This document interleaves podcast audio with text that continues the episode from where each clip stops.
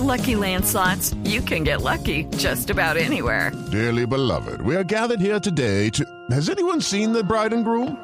Sorry, sorry, we're here. We were getting lucky in the limo and we lost track of time.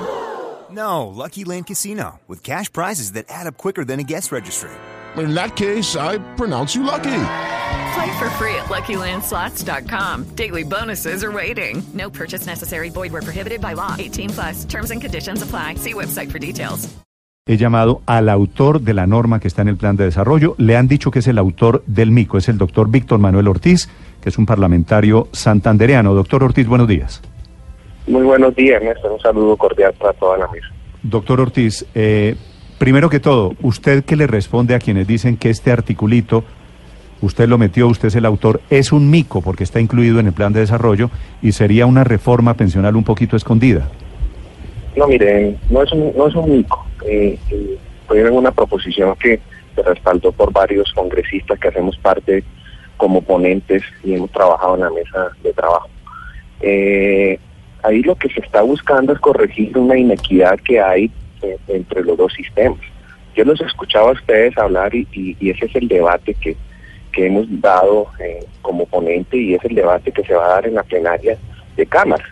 Eh, qué conviene y qué no conviene. Aquí eh, hay un problema social de las pensiones y es la, la, eh, cantidad de personas que se trasladaron sin tener esa información, esa claridad eh, de cómo iba a ser su pensión en los dos regímenes.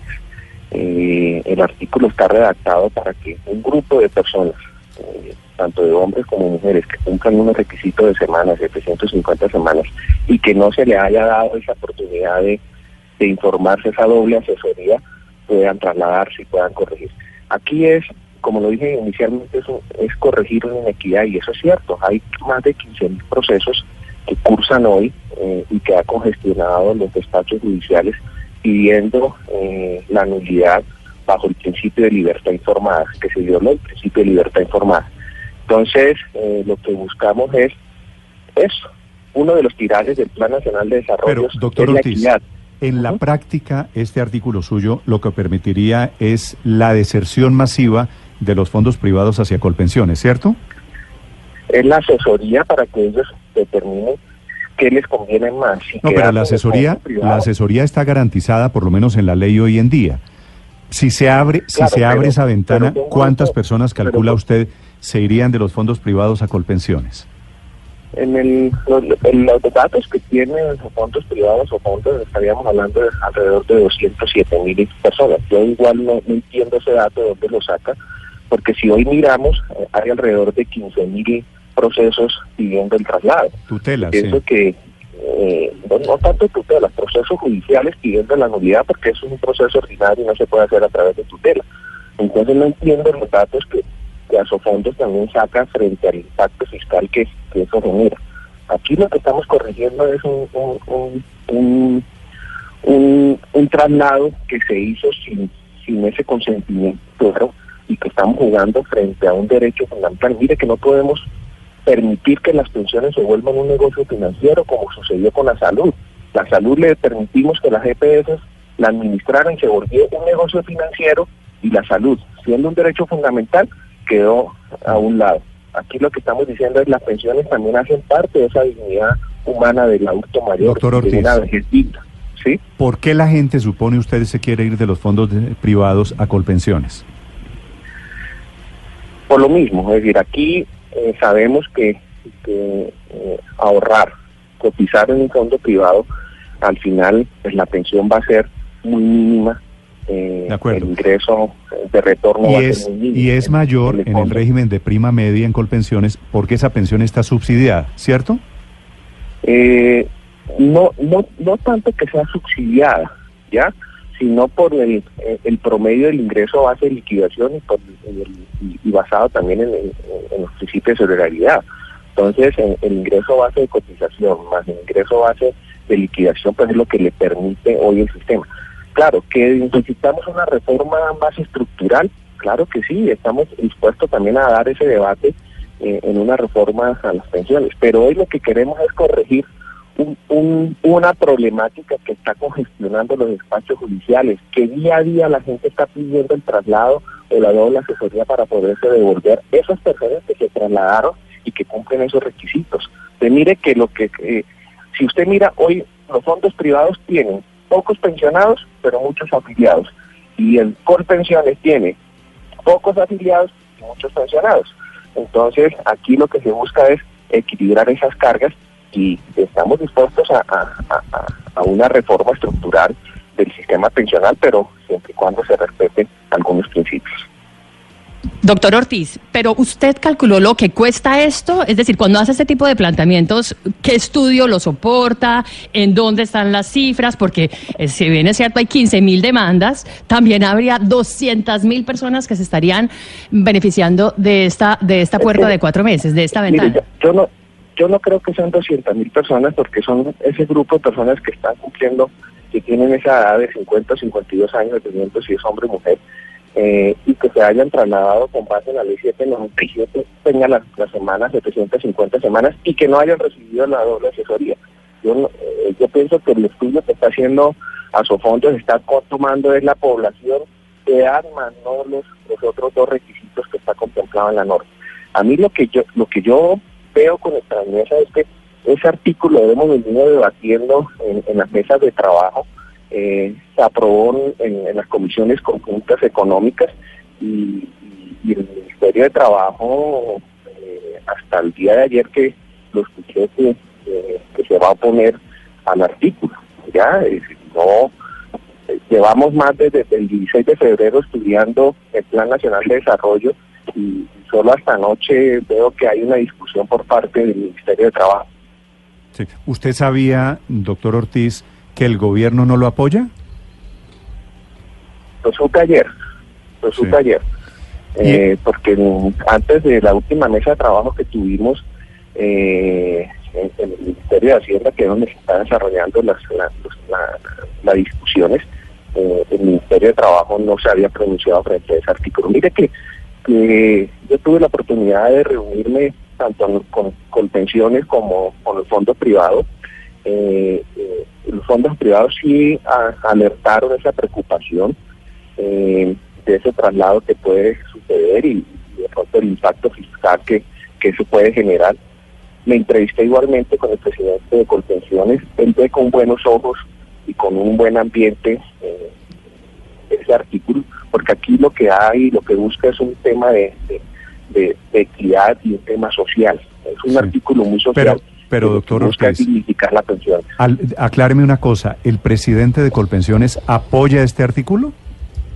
Sí, sí, mire, sí. ¿Y Yo, por- eh, me entrevisté con él y le pregunté sobre el artículo, él lo ve con buenos ojos, él no lo ve, no lo ve como lo ve a Sofondos, pero como lo ve también el Ministerio de, de- de Trabajo, ¿ya? Pero me da la impresión, me da la impresión de que en el- de- Doctor Ortiz, que en el gobierno están un poquito patinando con este tema, porque si el presidente de Colpensiones apoya, pero el Ministerio de Hacienda no apoya y el Ministerio de Trabajo, allí hay un mensaje un poquito contradictorio. Eh, mira que son son puntos de vista que se, que se deben analizar. Yo entiendo el Ministerio de Hacienda, ¿ya? Lo entiendo, porque pues eh, ellos hacen un cálculo de mediano, corto y largo plazo frente a, a- ese impacto, pero lo que no entiendo es el Ministerio de Trabajo, eh, porque aquí lo volvemos y lo mismo, aquí lo que estamos hablando es de la dignidad de las pensiones. Aquí no estamos hablando de un negocio financiero, sino de que la persona cuando pensione, cuando ya haya agotado todas sus fuerzas laborales, pueda tener una pensión digna de poder vivir, poder eh, dar sus últimos años de vida con, con dignidad, con tranquilidad. Eh, doctor Ortiz, eh, lo, Asofondos habla de que habría un hueco fiscal o costaría esto 50 billones de pesos. ¿Usted ha hecho un cálculo efectivamente de cuánto puede costar y qué piensa del hecho de que esto puede generarle un hueco de este tamaño al Estado? No, eh, yo, la, yo digo, la verdad no se hace fondos de donde se soporta eh, eh, el impacto de 50 billones de pesos. Eh, Pero usted hizo un cálculo, mismo- doctor Ortiz, de cuánto puede costar. Mire, el, el cálculo, el cálculo no se puede calcular es frente a los aportes que deje recibir o los o los o los ahorros que debe de recibir a, a Sofondos, que ese es el cálculo que están haciendo, ¿ya? El- aquí lo que debemos mirar es cuánto cuánto va eh, a recibir con pensiones con esos traslados y cuánto va a recibir en última las personas que son las que se van a pensionar, porque aquí cuando nace la ley 797, cuando nace la ley 793 y luego la 797, que se crean los dos sistemas, los dos sistemas no se pensaron en, en ese entonces iban a ser inequitativos, que y mire que aquí hay una competencia, eh, si llamémoslo así, una competencia desigual entre un fondo privado y, y Colpensiones, ¿ya? Sí. Entonces, aquí lo que se está corrigiendo es poder eliminar esas cantidades de, de- de procesos judiciales que hoy tiene el sistema y que lo tiene Colpensiones y que tiene lo mismo los fondos privados, que si no se aprueban artículos, pues lo que dice uno de los panelistas es van a seguir los procesos judiciales, porque hoy la sentencia y el principio de libertad informada, violación del principio de libertad informada, está haciendo tránsito eh, eh, en, las Cortes, en la Corte Suprema de Justicia y en los tribunales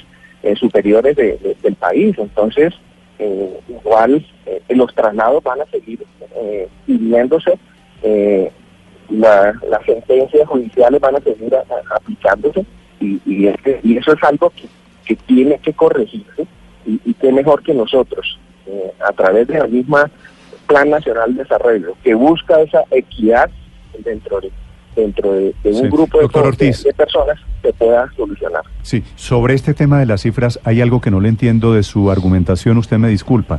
Usted me dice que las cifras de Asofondos no son, pero usted no tiene cifras ni tiene estudios. No, mire, lo- los, los estudios, los estudios frente a, a los 50 billones, la verdad, ayer cuando leí eh, el artículo del tiempo, eh, eh, quedé, quedé eh, eh, como, como dice, quedé groido porque no le entendí de dónde, de dónde lo está sacando. No por eso, pero usted quedó groggy, yo quedo groggy porque usted me dice, lo de Asofondos no es, pero yo no tengo estudios. Y entonces, No, los estudios, los estudios de, de frente a, a- al, al grupo de personas que se que se devuelven o que se van a devolver eh, se toman con base en, en- en los procesos judiciales que hoy eh, cursan en, en- en- en no, no le estoy preguntando, E no le estoy preguntando de los casos judiciales, doctor Ortiz. Le pregunto del impacto de la medida que usted está proponiendo y me dice que no tiene estudios, que no tiene ninguna cifra. ¿Cómo hace el No. Congreso o cómo hace el gobierno para aprobar una norma sin medir el impacto de lo que se está haciendo? Mire, esa norma se socializó con, con, con el Ministerio de Hacienda. Esa norma se viene discutiendo dentro, dentro del grupo de ponentes y lo hemos mirado y lo hemos analizado, ¿ya? Y el impacto no es, hoy, hoy, se, hoy se genera una alerta eh, grande cuando Asofondo sale a decir que son 50 billones de pesos el impacto, y eso no es cierto, ¿ya? Entonces, Entonces, ¿de eh, cuánto es el impacto, doctor Ortiz? Mire, estaríamos hablando de, de- del grupo de población que se trasladaría, ya, que estaría a- alrededor de, de unos 17 mil o 20 mil eh, personas, ya, que no recibieron la doble asesoría, ya, que no recibieron la doble asesoría. Saber cuánto es ese impacto. eh, Pero Colpensiones, preciso, no lo tengo. Colpensiones habla de 200 mil personas o más de 200 mil personas. No, lo que pasa es que se toma, se toma, se toma es el grupo de, de personas que tienen esa edad, más no las condiciones de semanas y, y, y la doble asesoría, ¿ya? Eh, de eso, eso hay que tenerlo claro porque si usted lee la norma, uno lee la norma, son tres condiciones que se establecen ahí, ¿ya? Mm. Que no hayan recibido la doble asesoría, que tengan la edad de 50, 52 años, dependiendo si es hombre o mujer, y que tenga 750 semanas, ¿ya? Que se Sí. le aplica eh, eh, ese principio. Sí, dice usted precisamente, doctor Ortiz, que hasta el propio presidente de Convenciones viene estando de acuerdo con este artículo y, al interior del gobierno lo estaban por lo menos hasta el día de ayer. Pero ¿cuál es el argumento judicial para tratar de entender un poco, porque todo se debe a, a raíz de la lluvia de demandas de Colpensiones, cuál es el argumento judicial detrás de esas 15 mil demandas de personas que ya están en curso y que quieren devolverse a, a Colpensiones porque según dicen o no fueron objeto de la doble asesoría o la recibieron mal? Sí, miren, eh, los argumentos es porque se violó esa doble asesoría, ese principio de libertad informada, que a los eh, a las personas, si bien es cierto, la ley contempló los dos regímenes, eh, no se les explicó de manera clara o no se les hizo la proyección financiera de cuánto iba a ser su pensión si se trasladaban a un fondo privado o, lo contrario, si se iban a, a. Eh, al no existir ese principio de libertad informada, al no tener esa claridad, esa proyección, eh, eh, porque si a usted le dicen, mire, trasládese, pero si usted se traslada y usted sigue cotizando de esta manera, usted en el fondo privado va a recibir dos pesos, pero si usted se queda en pensiones cotizando lo mismo que está cotizando hoy, usted recibe cuatro pesos, la pregunta es muy clara, ¿usted se trasladaría? No, ¿ya? Entonces aquí hubo un error en la información. es que, es que, creo, creo doctor Ortiz, creo que hay, no hay ninguna duda. Bueno, por eso es que se está produciendo ese traslado masivo. Felipe, a la gente le conviene más pensión, ¿cierto? Digamos, pues eso es lo que siempre ha oído uno. La pensión, es que no hay duda de eso. La, la, la duda y el argumento es a, a quién se le carga el costo. Así. Me están escribiendo aquí unos oyentes y me dicen, en el fondo privado mi pensión sería de tanto, 5, 5 millones y medio, cotizando con la pensión más alta. Y en Colpensiones la pensión se sube al doble o más del doble. Pues claro, eso quiere decir, a la gente le va a convenir el cambio. Pero eso es, ahí está el subsidio y eso tiene un costo, ¿o no, doctor Ortiz? A largo plazo tendría un costo fiscal, claro que sí.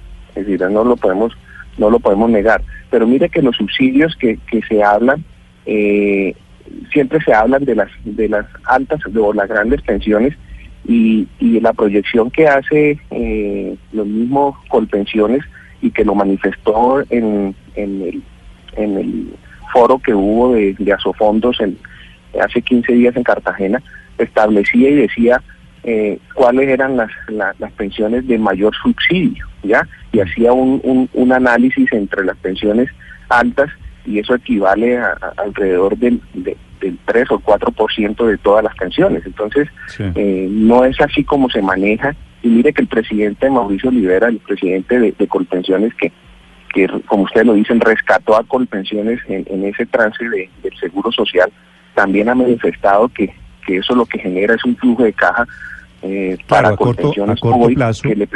a corto plazo va a generar un flujo de caja. Pero me están diciendo que... Pero mire que es un, es un tema de aseguramiento.